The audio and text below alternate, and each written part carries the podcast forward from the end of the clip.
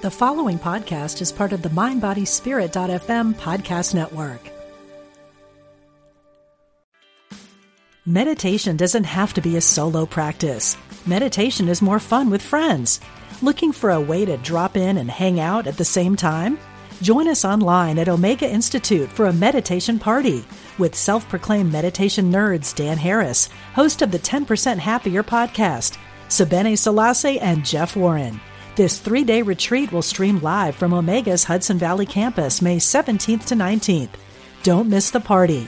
Reserve your spot at eomega.org slash party today.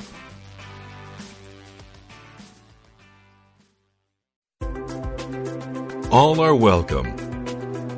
We're glad you found us. Unity Online Radio, the voice of an awakening world.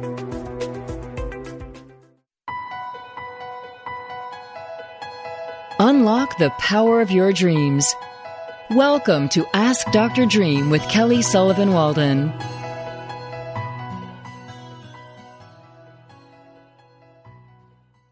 Welcome to the Ask Dr. Dream Show, where you uncover the truth of your dreams and reveal the beauty of who you are. I'm your host, Kelly Sullivan Walden, aka Dr. Dream, here on Unity Online Radio, the place to be if you want to feel your connection to the unity of life and to the oneness. And we do that really in our dreams. So, and from a dreaming perspective, it's so good. I think it's the a really healthy and healing thing to do. The number to call is if you have a question about your dreams is 816-251-3555 again 816-251-3555 we have a very very special show for you today. Nancy t is going to join me in just a moment. We've got dr michael nordoff or nadorff i should say Dr. Michael Nadorff. He's an associate professor of psychology at Mississippi State University, researching the association between sleep difficulties, particularly nightmares, and suicide. So, if you have ever contemplated suicide or you know somebody who has or you suspect um, they might be contemplating it this the show is for you and the numbers are staggering um, you're going to want to listen to this so we're going to do a quick little prayer a quick little nancy's going to read the luminous humanness thought for the day so we can get right into all the wisdom that dr michael um, Nadorff has to say. Okay, so mm. let's just take a breath. Let's take a breath and turn within, take a big deep breath, let go of anything that you're holding on to in this moment that you don't need to figure out. Just whew, allow the exhale to be a releasing and a letting go of as much as possible.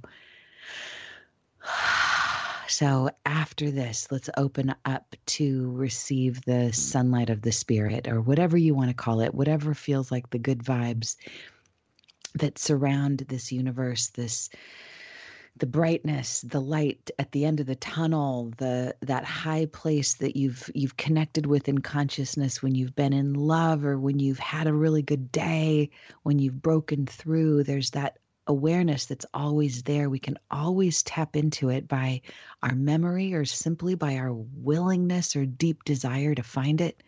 So let's just breathe it in right now. Let's fill up with it and let the remainder of this show be a deepening into that space, into that place that I like to call luminous humanness. So, on that note, I just say thank you so much for being with us. And thank you so much for my wonderful guests. And Nancy T, thank you for you. And thank you for your reading of the luminous humanness thought for the day. So, take it away, Nancy. All right, for April 7th, everybody, here we go. It's called The Bearable Lightness of Being. When you come upon a person who is so wonderful that they blow your circuits, or an opportunity so incredible you fear it might be too good to be true, or you bump into an unexpected windfall of blessings, just breathe and allow yourself to melt into its embrace. Though you may be temporarily blinded by the light, know that you are becoming acclimated and strengthened so that you will be able to bear this level of high vibe living. And the affirmation is As I develop my spiritual stamina, this heavenly state will one day be my baseline. Yeah. Nancy, God, you rocked that one. You hit that one out of the park. Thank you so much. And I just want to remind everyone that tomorrow is the big day for the launch of Luminous Humanness. And we have, if you buy a book, you get over $500 worth of additional bonus gifts for free on that, on tomorrow, tomorrow only. And if you buy five books, you get over $1,800 worth of bonus gifts for you and for your family and friends. So, if you want to be not just the only one that's lighting up in life, you want to have a circle of people that can join you there. That's that's why I encourage you to buy a few more books so that you're not out on your own in the light and everyone's like, "Hey, what are you doing out there?" and you're starting to feel guilty, so you come right back. Nope, you want to have everybody as you are lifted, you want everyone to be lifted. Okay. Mm-hmm. On that note, um, the International Association for the Study of Dreams, that's the IASD, the website is asdreams.org. It's a wonderful association for all kinds of people who are in the dreaming field, whether they're in psychology or psychiatry, or they're a shaman, or they're an artist, or they're just someone who has they're an accountant, but they happen to have vivid dreams that is an area of passion or interest. Every year, there's a big event that brings people from all over the world. And normally, it's an in person event where there's a dream ball and there's a dream art show, and there's so much i get so much juice from going to this conference every year or every year that i can and it's been wild because covid we weren't able to do it virtual in, in, person. So it became a virtual event. This year it's also going to be virtual. After this i imagine it will open up and be in person. But dr michael Nadorff is going to be one of the keynote speakers at this event. And as I've researched him, I understand why his topic is just so timely. I mean, it's always timely, but more now than than ever after having spent a year in quarantine. So many people are more depressed than ever and unfortunately the numbers of of people not sleeping well and even taking their own lives has gone up. I want to just say this. I years ago in my mid 20s i had i i wanted to kill myself. I actually have had a couple of times that i contemplated how i would do it when i just felt like i didn't want to be here anymore. And obviously i didn't go through with it. I but i there was a breakthrough and i i sought help. I got i i asked for help. I reached out. And i'd never thought about it before until today and having michael Dr. Michael Nadorff on the show that there was there might have been a correlation between my nightmares and between me not getting a good night's sleep. So I know um, I'm I'm wondering how many of you can relate to this. So without further ado, let me just let's just bring on Dr. Michael Nadorff. Thank you so much for joining us on on the show today. Thank you for having me. I'm really excited to be here. Mm, Thank you so much. Well, before we get into your the wisdom that you have to unpack, just give us a little bit of background if you would be so kind as to what inspired you to take on this area of study. Yeah, it's it's really an interesting story because in in ways it was accidental, but it's really a blessing the way it happened and that I went to grad school with the focus of studying suicide and learning more about how to prevent suicide. And in doing that, I started working in a behavioral sleep medicine clinic. And it was more focused on insomnia than, than anything. But actually, my very first client um, was an engineer who was forced into early retirement in his mid 40s. Uh, his sleep was that bad. And after mm. treatment, he was able to go back to work. And I thought, you know, this is literally life changing, and there has to be some association between sleep and suicide. So I got looking at the literature, and you know, there was a little bit on nightmares, not a lot, and but most of those studies hadn't um, accounted for things like post-traumatic stress or anxiety or other risk factors. So I thought I genuinely believed, even though I, you know, scientifically predicted they would be important, I didn't really believe that. You know, I wanted to do the study to try to show, no, you know, they're not that important. This is wrong. And so I, I did the study, and lo and behold, even when we accounted for depression, anxiety, post traumatic stress, nightmares were still significantly associated with suicide risk, independent of those other factors. And that mm. just, you know, blew my mind. And so after that, I really started working on trying to understand why nightmares are associated. And I, I did that for the better part of a decade until one of my colleagues just pulled me aside at a conference and said, it doesn't really matter why they're associated. You, you just need to treat them. Mm, so we've been ooh. pivoting and looking more at nightmare treatments now too. Um, so it's been a really interesting journey where I, I never meant to go into dreams and into nightmares. Um, it's ironic because the program I trained at is very behavioral. You know, it, mm. none of this is covered, um, but I, I just kept following my my research findings, and study after study, they kept proving to be really important. Wow, thank you. And um, so, what did you find is one of the best treatments for nightmares? So this is this is like recurring nightmares, probably not just one-off nightmares, but um, mm-hmm. nightmares that that plague people. Yes, and the the treatment that's most recommended right now um, is a treatment called imagery rehearsal therapy, mm-hmm. where I always give the preface that it sounds too simple. It sounds too easy, but it actually mm-hmm. works really well, and there's a strong literature on it, despite it being simple. But what you do is you take the nightmare that you want to change, and you change any aspect of it. You change who's in it, you change the setting, change anything because it, you can add superpowers. It's a dream. You know, anything mm-hmm. you can do in a dream, you can build in. But you make it into a dream that you really want to have. And then you practice that new dream about twice a day, about five to 10 minutes each time, just doing visual imagery. And usually one of two things will happen. Either you'll um, start having that new dream, or you'll stop having the nightmare. And it's really cool. And you know, there are some examples I can give as well. Oh yeah, um, give us give us really at least cool one. I'd love to hear happen. one of yours. That'd be great.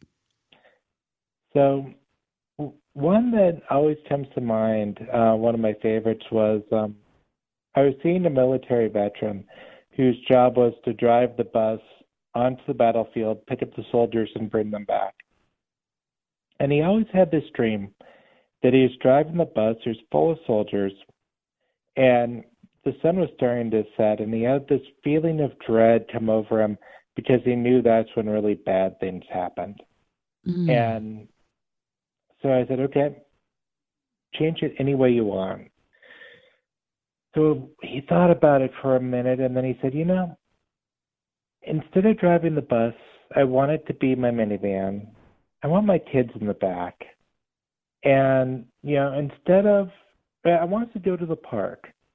And, you know, one of my greatest regrets was that my dad died before my kids were born. I want my dad to be there and I want him to be able to meet my kids and see them play. So I said, okay, let let's try it. So then the next session, I I go out to get him from the waiting room, and he's just in tears in the waiting room, and I'm still a trainee at this point. So I'm just going through my head like, what did I do wrong? How did I break mm. this guy? And I I call him back and and we talked about it. I'm like, what happened? And he said, I started having that new dream and it was just so meaningful to me to have that experience. And I thought, wow. how cool is that? Wow. That's incredible. That's incredible. Wow, how how gratifying that must have been. And he and the other dream kind of went away. He didn't report yeah. having it again. Exactly, and um, you know, it's it actually reminds me of something from your website, and we looked at each other's websites. And um, I'm going to probably mess up the quote because I'm doing it from memory, but I really wanted to bring it up, which I believe you have something on there that says that a nightmare is an unfinished dream. Mm-hmm. And it's really true. And, you know, I think one of the things we're learning with nightmares is they're not all bad. You know, like right after a trauma, I think that they really are the body's, you know, own self exposure mechanism to heal itself. But what happens is that we get into a cycle where we we jump out of the dream and we never get to the conclusion. Right. And when that happens, we can just get stuck where you know we just keep going back to that same dream because we've never been able to move past it. Mm, right, exactly. We make an assumption that that this is just how it will be, and we don't have any power over this and and then it's kind of done unto us as we believe. If we think that this is coming to hurt us to harm us to haunt us then that's how it is. But if, if we know it's unfinished and what's on the other side of it is is some gold for us then then that's then it's done unto us as we believe we just need a mm-hmm. little nudge sometimes that, that powerlessness is really impactful i think and you know, one of the things that people don't talk about enough with nightmares, but again, thinking of of your background with um, your training in hypnotherapy, you know, you mm. know the importance of the the subconscious, and yeah. there there are just things that we do, you know, often without even knowing or being aware of it. And one that I see time and time again is those with really bad nightmares will actively avoid falling asleep to try to right. prevent having the nightmare because they feel like that's the only control they have. Right. Mm-hmm. Oh, God. And that only exacerbates the problem. Absolutely. Mm, Nancy, I can feel you've got something percolating there. Do you want to yeah, it's just it's interesting. I mean, you're both bringing up the great point that it does change if you do something, you know, in your waking life where you where you finish the dream, you can make it better. And I had that experience for years. Um, Kelly knows that when I was young, I was I was bit by a dog, but it was more of like I was an I was attacked by a dog and bit. Yeah, um, mm, and it was pretty traumatic for me, and I was just so afraid and so afraid of dogs for many years. But throughout the years, the only dreams I had that were bad were about dro- dogs biting me and chasing me and doing things, you know, just awful nightmares. And um, I later ended up being an MC for a show. It was a dog show, and these dogs would come. They'd have to come running. I had to dress up like I was a male person. Oh God! And in, in that outfit, and have a dog, a huge dog, running at me like it was going to attack me. That was the part. Can you imagine? But um, talk about facing your fears. And once I got to the point, by the time I was done with that summer working with all of these dogs, I was able to kneel down next to one, a huge dog with its face near mine, and brush his hair and you know and rub him and be kind i broke through that i never had the dream again i never mm-hmm. did yeah. so in real life i had the experience the actual experience but just wow. even just imagining it as you both describe it is truly helpful i mean i've seen it in real life i just wanted to share that with the people in case they're listening because you know you change it in, in the real world and and then you're dreams can be more peaceful and, and vice versa most people mm-hmm. won't get a chance to mc a show that relates to their biggest fear thank god but in a way right. if they don't have that experience then they at least can do it everybody can do it from wherever they are Everyone, they have an imagination yes. right michael absolutely mm. so i want to i you know i like this show to be uplifting um, but i feel like it's important to address some of the more grisly facts of what's been going on, especially in the last year with COVID. And so that we can just, I mean, I think sometimes half of the battle of solving a problem is is recognizing what the problem is. So, what are some of the statistics? Um, I heard you say in an interview about more people die by suicide than car accidents, and um, mm-hmm. the numbers are just going up. These lately, especially. Can you tell us some of the things we need to know? Absolutely. So suicide's the tenth leading cause of death, and you know it, it's hard to get your mind around how many suicides happen because you're you're talking depending on the year about forty-seven thousand, but yeah, it's more than auto accident deaths. It's about twice as many as murders. It's a lot of deaths, and what's really startling with it is if you look over the last ten years it's up more than 20% over the last 10 years. So, you know, you can think of any other cause of death, you know, if it's in the top 10, if you have a 20% increase, you know, if we had a 20% increase in cancer, you know, there would be riots in the street that we got to do something about this. Yeah. Um, and there's going to be more of an awareness with with suicide, but there's also just still such a stigma about it. And one of the challenges that I, I run into is that often, you know, people are so afraid to talk about it that we think it happens a lot less than it does. Right. And so I really appreciate that you mentioned, you know, having those thoughts. I mean, many of us mm. will, you know, looking mm. at mm-hmm. the statistics we have, um, actually in high school students, believe it or not, it's about a quarter of them have suicidal ideation over over the course of a year. And in college students, which is where I do a lot of my research, you're looking at 15 to 20 percent. So very, very mm. high rate. Ooh, and so, and I know that you, I heard you say something about um, sometimes with people with suicidal ideation, they can go from having kind of a heavy way of being to suddenly being uplifted and people can say oh things are better but mm-hmm. that might be actually when it's at its worst. Can you can you talk speak to that? Yeah absolutely. That's a great point. It's anytime there's a sudden change you want the the question is always why especially if it's out of character for a person. So if you have someone that you know a friend or a family member that's been depressed for a long time if their mood suddenly changes positively you still want to ask why, even though it's positive. Because what can happen is you can have someone who has all of these issues, all these burdens, where they made that decision, you know, I'm going to end it all. I'm going to end up killing myself.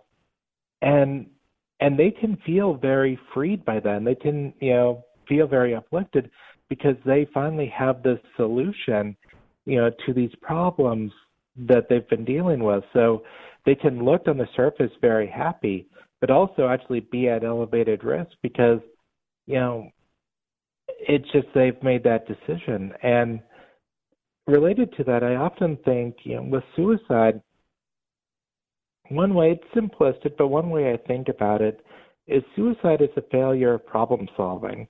It's right. you know you right. you can't think of another solution so you go for the ultimate one. And and the sad thing is that uh, in almost every case, there's another solution. There's a better solution, but it's just right. the person can't see it.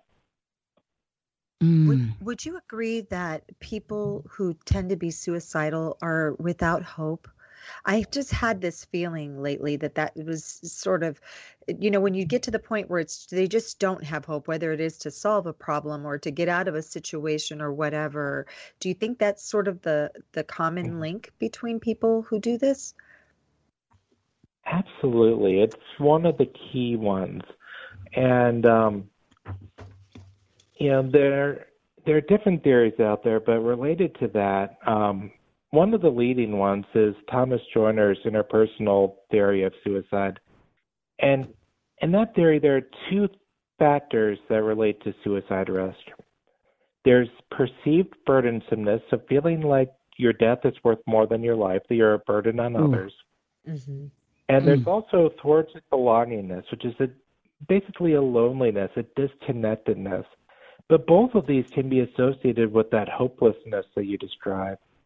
And you know, one of the things I love to mention with that is often people will think, well, what can I do? Yeah, I'm I'm one person, maybe I'm not a mental health provider. Anything that brings hope any little thing can be really meaningful. And a study I like to cite is there was a study done about 20 years ago now where um, it was after discharge from a, a hospital. There were two groups. There's one group, there's discharge control, and another group, about a year after discharge, just got a caring letter in the in the mail from the hospital saying, you know, it's been a year. We hope you're doing well. If there's anything mm. you ever need, you know, let us know.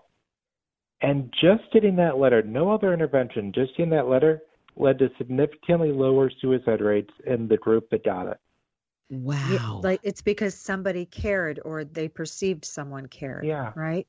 Yeah, yeah, that's what happened when I when I helped that woman. I was telling I told oh, Kelly oh, yeah. about this many times. She she was going to jump off a ledge and I was there and all I could think of was yeah you know it would hurt it would bother me it would make me sad if you did that please don't and i begged her and then she did bring her leg back over and was safe i don't know i didn't follow up with her but in that moment all i could think of was maybe she thinks no one loves her and so i wanted her to know mm-hmm. she would affect me even if it's just yeah. me that's that that could you know that could speak to how, who knows how many people could be affected but even just me who she barely knew well it's kind um, of like playing on somebody's guilt a little bit like yeah it's real like you would really hurt me if you yeah. did this i mean is you know that's sure. kind of maybe a low blow but but um but michael dr michael mm-hmm. nadorff um I know that we only have about a minute before we go to a, a quick break, and we're going to talk more about the solution on the other side. And also, we're going to take your dreams. So I see you all lighting up the switchboard. So please hang in there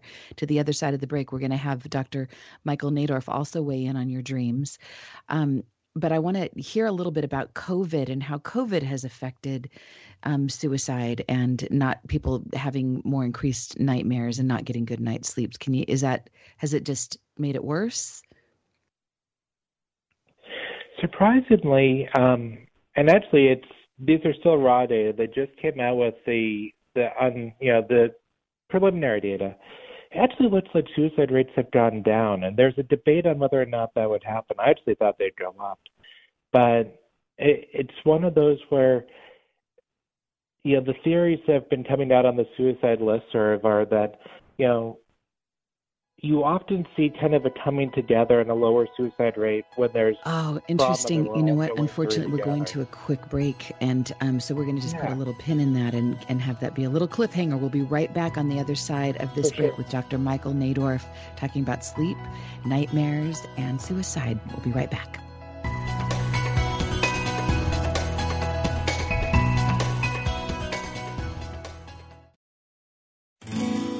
We are spiritual beings having a human experience. Welcome to Unity Online Radio, the voice of an awakening world.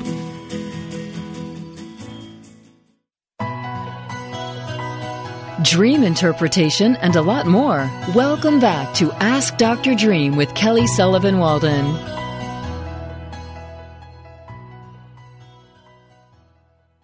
Welcome back to the Ask Dr. Dream show, where we uncover the truth of your dreams and reveal the beauty of who you are. And I'm your host, Dr. Dream, Kelly Sullivan Walden. So grateful to be having this conversation today and bringing this important information to you. Um, we're speaking, Nancy T and I are speaking with Dr. Michael Nadorff. His website is suicidelab.com, suicidelab.com.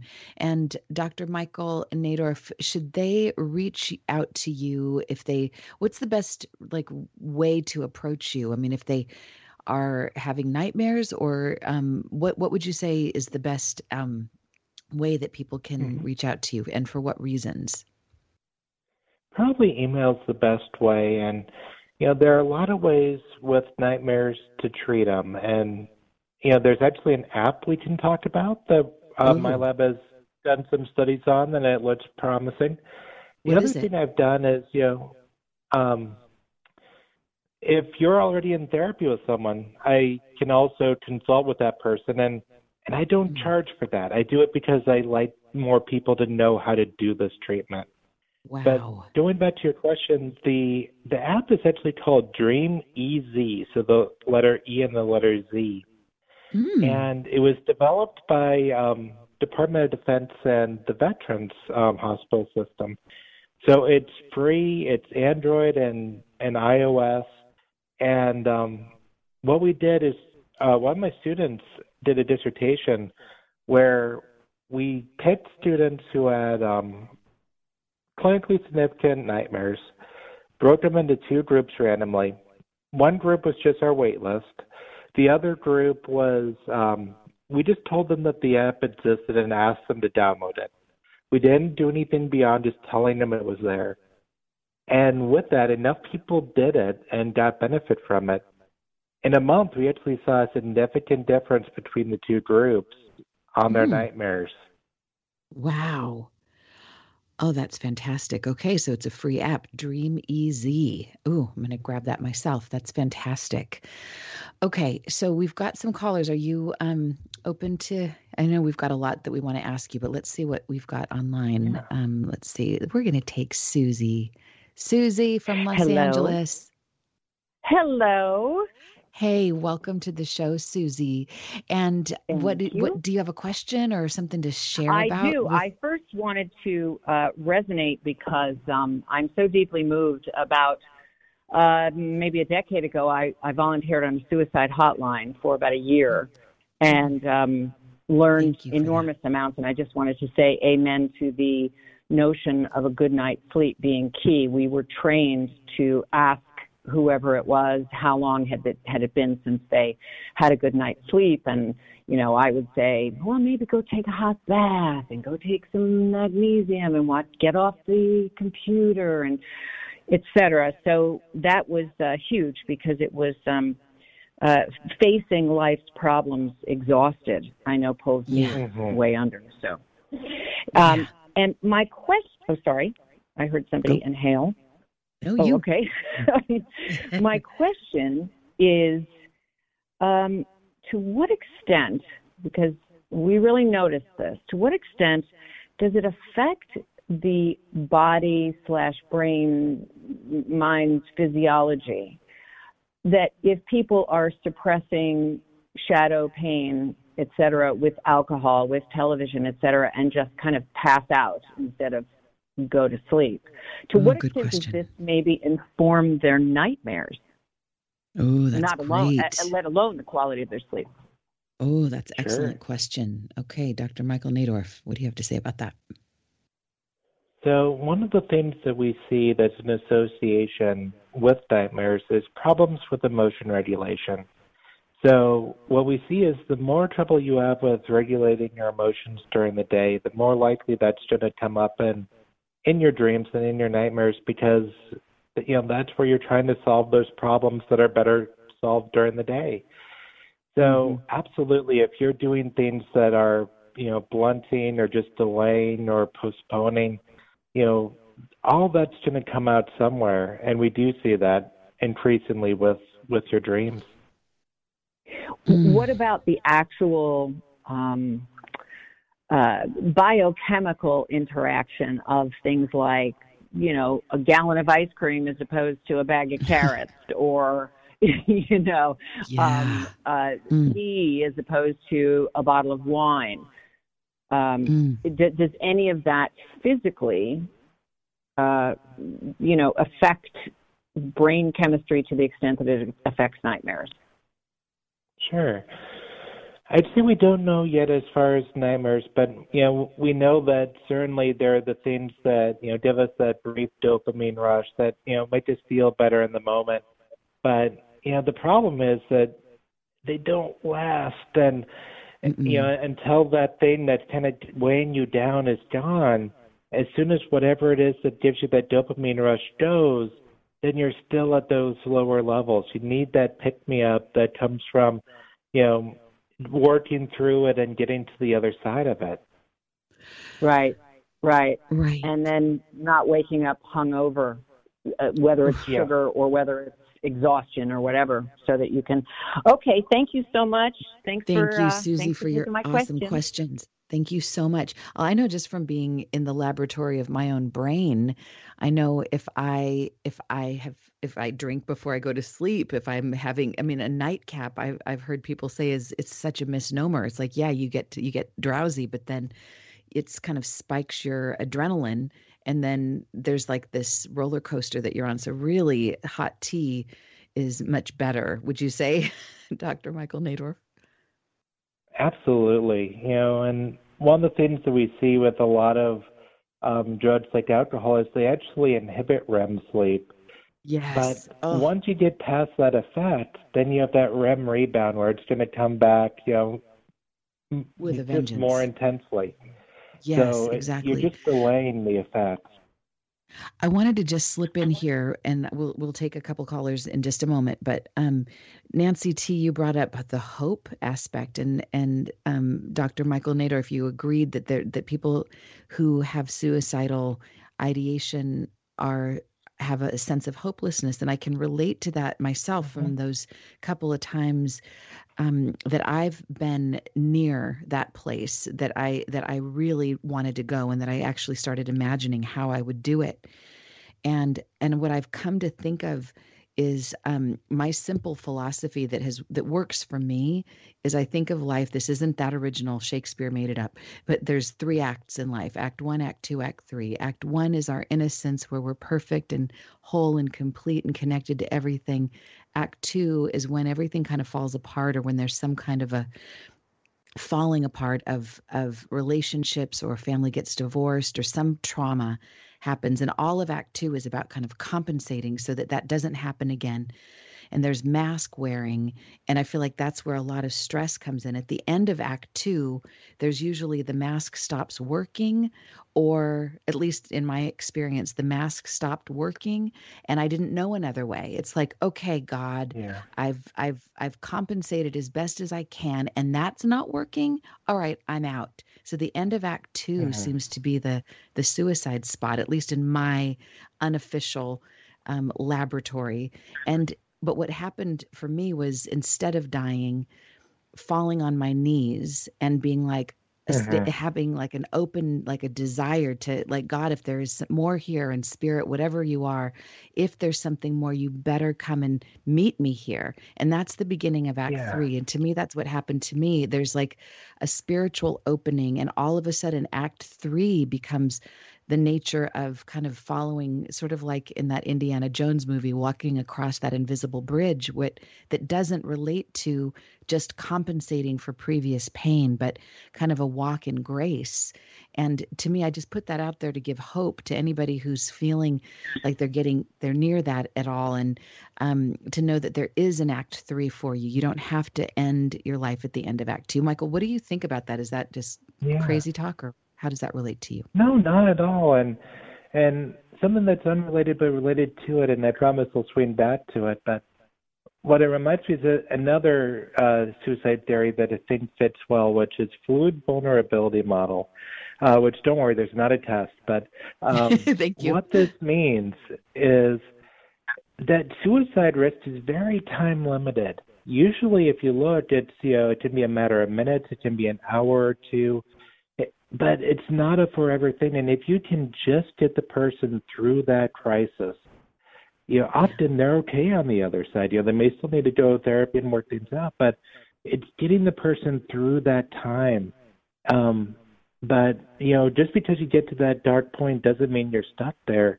I think so many people think that that means that, but it's no. It's how do you get through this hour, these two hours, and and certainly, you know, falling on your knees and just trying to find a way to get to that at three can be part of that, you know, getting hope of, you know, let me just see one more day, see what's there, and just try to get through those, you know, those hours or minutes that are so trying. And I would even say there's the opportunity that even the, this this is strange to say it's kind of strange just like i say yay to nightmares because i know that they're revealing uh, the possibility of a breakthrough to me the yeah. end of act 2 means in a way the end of bs and it means then opening. I mean i i started writing i started becoming an author at the end of my act 2 beginning of act 3 and i've written 11 books at this point. My life changed yeah. when i kind of was like if i'm going to if it's going to be worth staying on this planet then god spirit angels whoever whatever you are you better find me and i'm i'm i'm asking i'm here. So come and get me. And I feel like in that desire, that intense desire was this intense joining and it's not left me and i feel like i've also done my part to to meet it halfway and the writing actually we could say is my attempt to keep that connection alive and so i think we're given a breakthrough, like a breakdown precedes a breakthrough. So if somebody's feeling like they're near the end, it just might be the end of life as you've known it. And there might be something mm-hmm. much more rewarding on the other side if you can just hang out and don't give up five minutes before the miracle. Okay, that's enough of my soapbox. I want to hear more from you, doctor mm-hmm. Michael Nadorff. But let's take a caller and have you respond to them. This is Skip yeah. calling from Florida. So, Skip. Hi. Hi. Hi. Um, can you, you hear do me? you have a question for Dr. Michael Nadorff? Yes. Well, I, it, so much information. Um, I, I, it's not a dream that I have, but it feels like one. When I was 15, my mother died. About a year later, my father committed suicide. Oh, I'm so sorry. And I have that reoccurring vision of the day the police officer knocked on the door. Oh. And it is, and it's been, you know, I've, this happened in 73. Wow. You know, so it, wow. it, and with this pandemic thing, it's given me a lot of time to, you know, rethink about a lot of stuff, um, and go over it. And, and at one point during the during this whole past year, you know, I've started feeling uh, angry about it because mm-hmm. you know mm. why why would my father just leave me like that? Mm-hmm. Um, and and then the it, the point that you brought up about drinking and or or drugs, whatever yeah. may be the you know situation. My father was self medicating, and yeah. and it was an era of the time when you know men didn't talk about their feelings and they didn't mm-hmm. discuss it, and especially with their kids. You know, so you know, it, it's um, I've done well for myself, and that hasn't, but you know, I grew up without my father. Without well, my mm, mother died sure. because of disease, but my father chose to leave.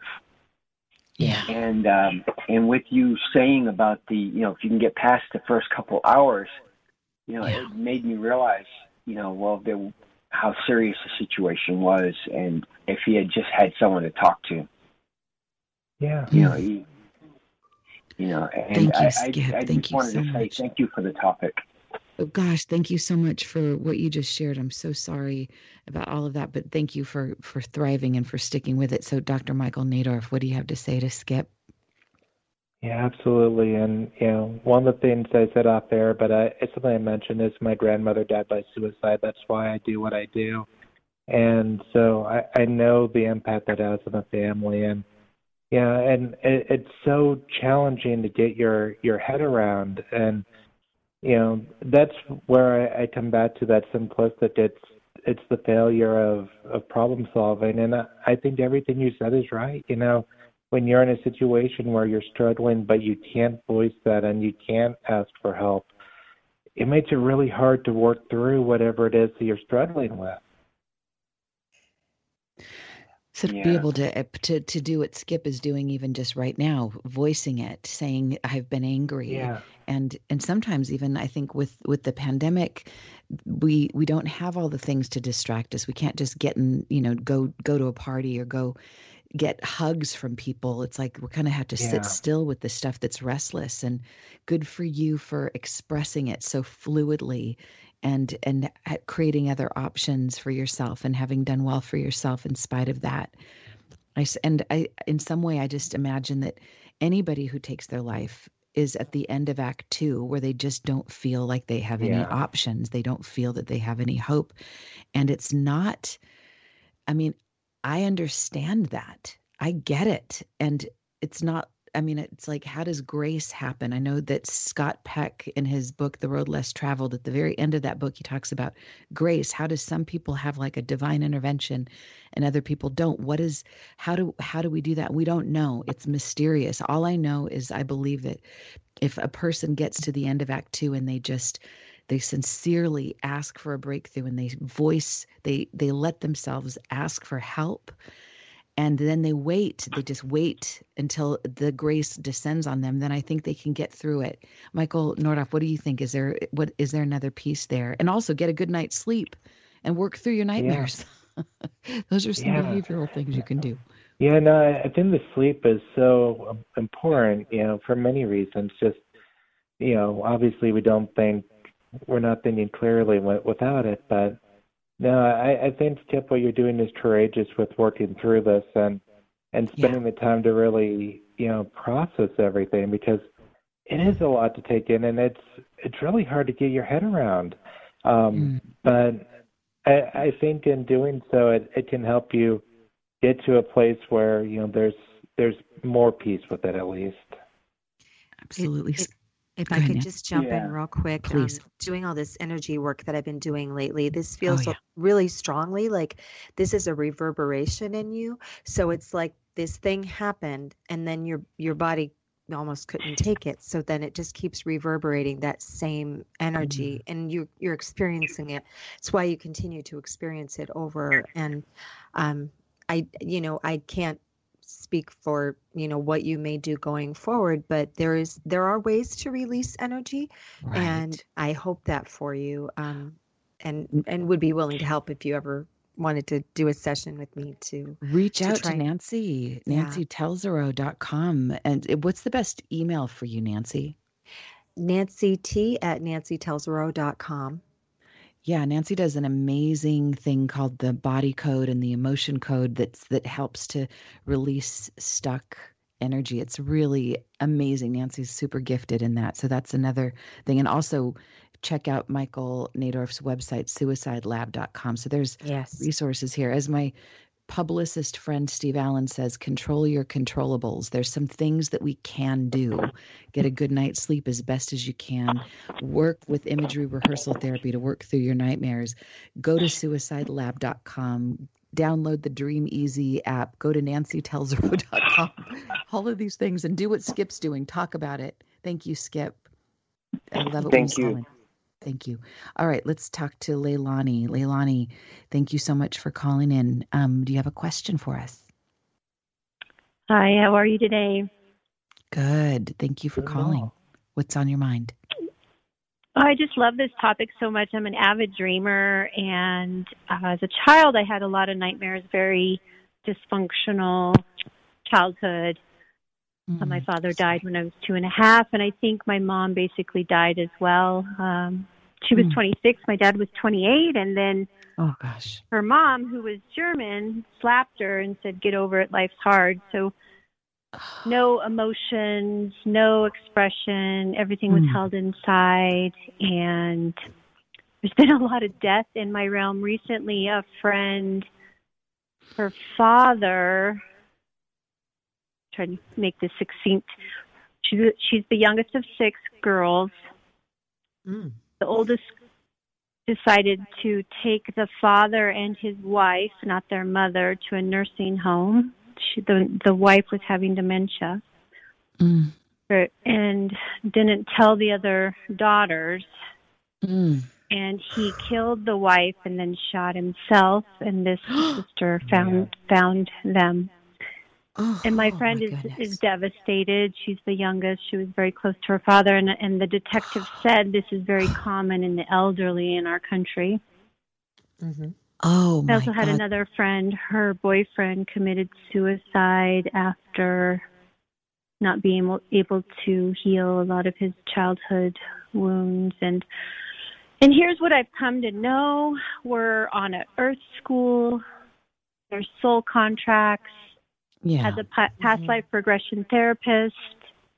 Yeah. All of that it's is, more than what we can yeah. see with our human mind, eye, human eyes. Let's and hear, I believe yeah. in lucid dreaming. so yeah. my last nightmare I Oh. had, it was kind of fascinating. If I could just share, it, there was this shark, and in a room, and all my friends were around me, and I said, "Oh, okay, my friends will protect me." And and the shark bit my leg and I was trapped and I said, "Help me, help me." And none of my friends came. So I put my fingers up his nose and smacked him and he released. Wow. wow. That's so powerful. Yeah. So I'm hearing Nancy breathing over here because I know Nancy's got there's six girls in her family. Her mother's and I'm the youngest. Yeah, and she's the youngest, Yeah. and her mom's in a assisted living. And Michael Mm. Nadorff, um, we didn't talk. We haven't talked about elderly folks. Is there Yes. like Mhm. is is there a different perspective, um, or some other guidance or information that you have for people who are dealing with aging parents? It's tough, you know, and and actually my training's in geropsychology, so older adults are very close to my heart, and you know we do know that suicide is elevated in in late life, especially older adult white men, and Mm. one of the things we know is that so much of it is ability to adjust, especially with things like disability, where you're used to being able to take care of yourself, and now you have to adjust to someone else taking care of you. And the more you're able to accept that and to use tools to enable you to keep living and not, you know, just sticking with what you can do on your own, the better the outcomes are. But there's there's so many challenges with when we give up our autonomy. And yeah. and that's hard for the kids too who often see the deficits and have to try to help the parents, you know, get where they need to be. Oh my goodness. Thank you. Thank you, Leilani. So appreciate you calling in and that shark dream. That was so powerful. It's so wonderful that we can do something in our dreams to shift things. I want to take Denise. Denise, you've been so patient. Oh my goodness. I know we've got just a few minutes, but let's hear from you. What's on your heart today? Well, I'm not going to do the dream because, you know, I'm I'm a little spoiled and I like the attention of getting the dream analyzed. So I'm going to ask a question uh, a question to the doctor, and I'll do my dream next time. Can I do that? Yes, absolutely. Okay. Uh, um, I wanted to ask him, does he? I know he knows, because I one time thought that the brown and African American people, the Mm. suicide rate is less. Is that a true Mhm. statement? Ooh, it's good true, question. but it's been increasing. Are you serious? It's been increasing. Yeah, increasing. it's it's been increasing actually faster than the rate for other, um, like faster than the Caucasian rate um, over the last several years. Why do you attribute Really? what do you attribute that to? Yes, good question. Same thing. It's it's one of those where we're still trying to figure it out, but you know, one of the hypotheses in in the past was, you know, one of the reasons the rate's lower is because you know the the household is so important in Mm. in black and brown communities, and, and Mm. also church often helps hold hold those communities Mm. together. Yes. And I don't know if those are are weaker, but I did I kind of found the feeling that those may not be the glue that they used to be. But I'll Mhm. defer on whether or not that's true. Oh, Outstanding. interesting. And another Interesting. quick question, because I came out of the, the prison world. When I retired a couple of years ago, there was an increase in inmates, but ironically, the, the increase in inmates was almost as equal to the staff. Is there any? Of Mhm. suicide? The inmates still yeah. suicide? Yeah. And the staff but- suicide. Oh my goodness. Yeah, yeah, and the staff. The staff wasn't as high as the inmate, but the staff level was going up as well.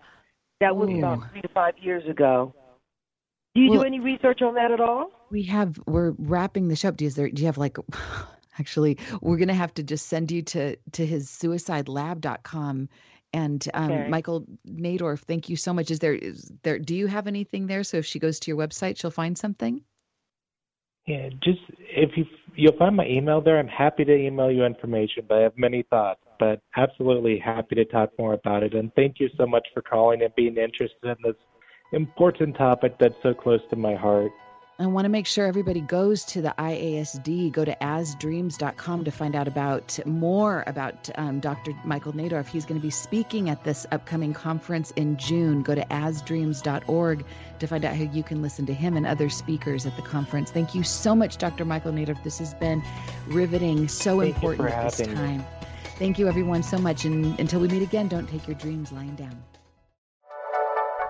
Thank you for listening. This is Unity Online Radio, the voice of an awakening world.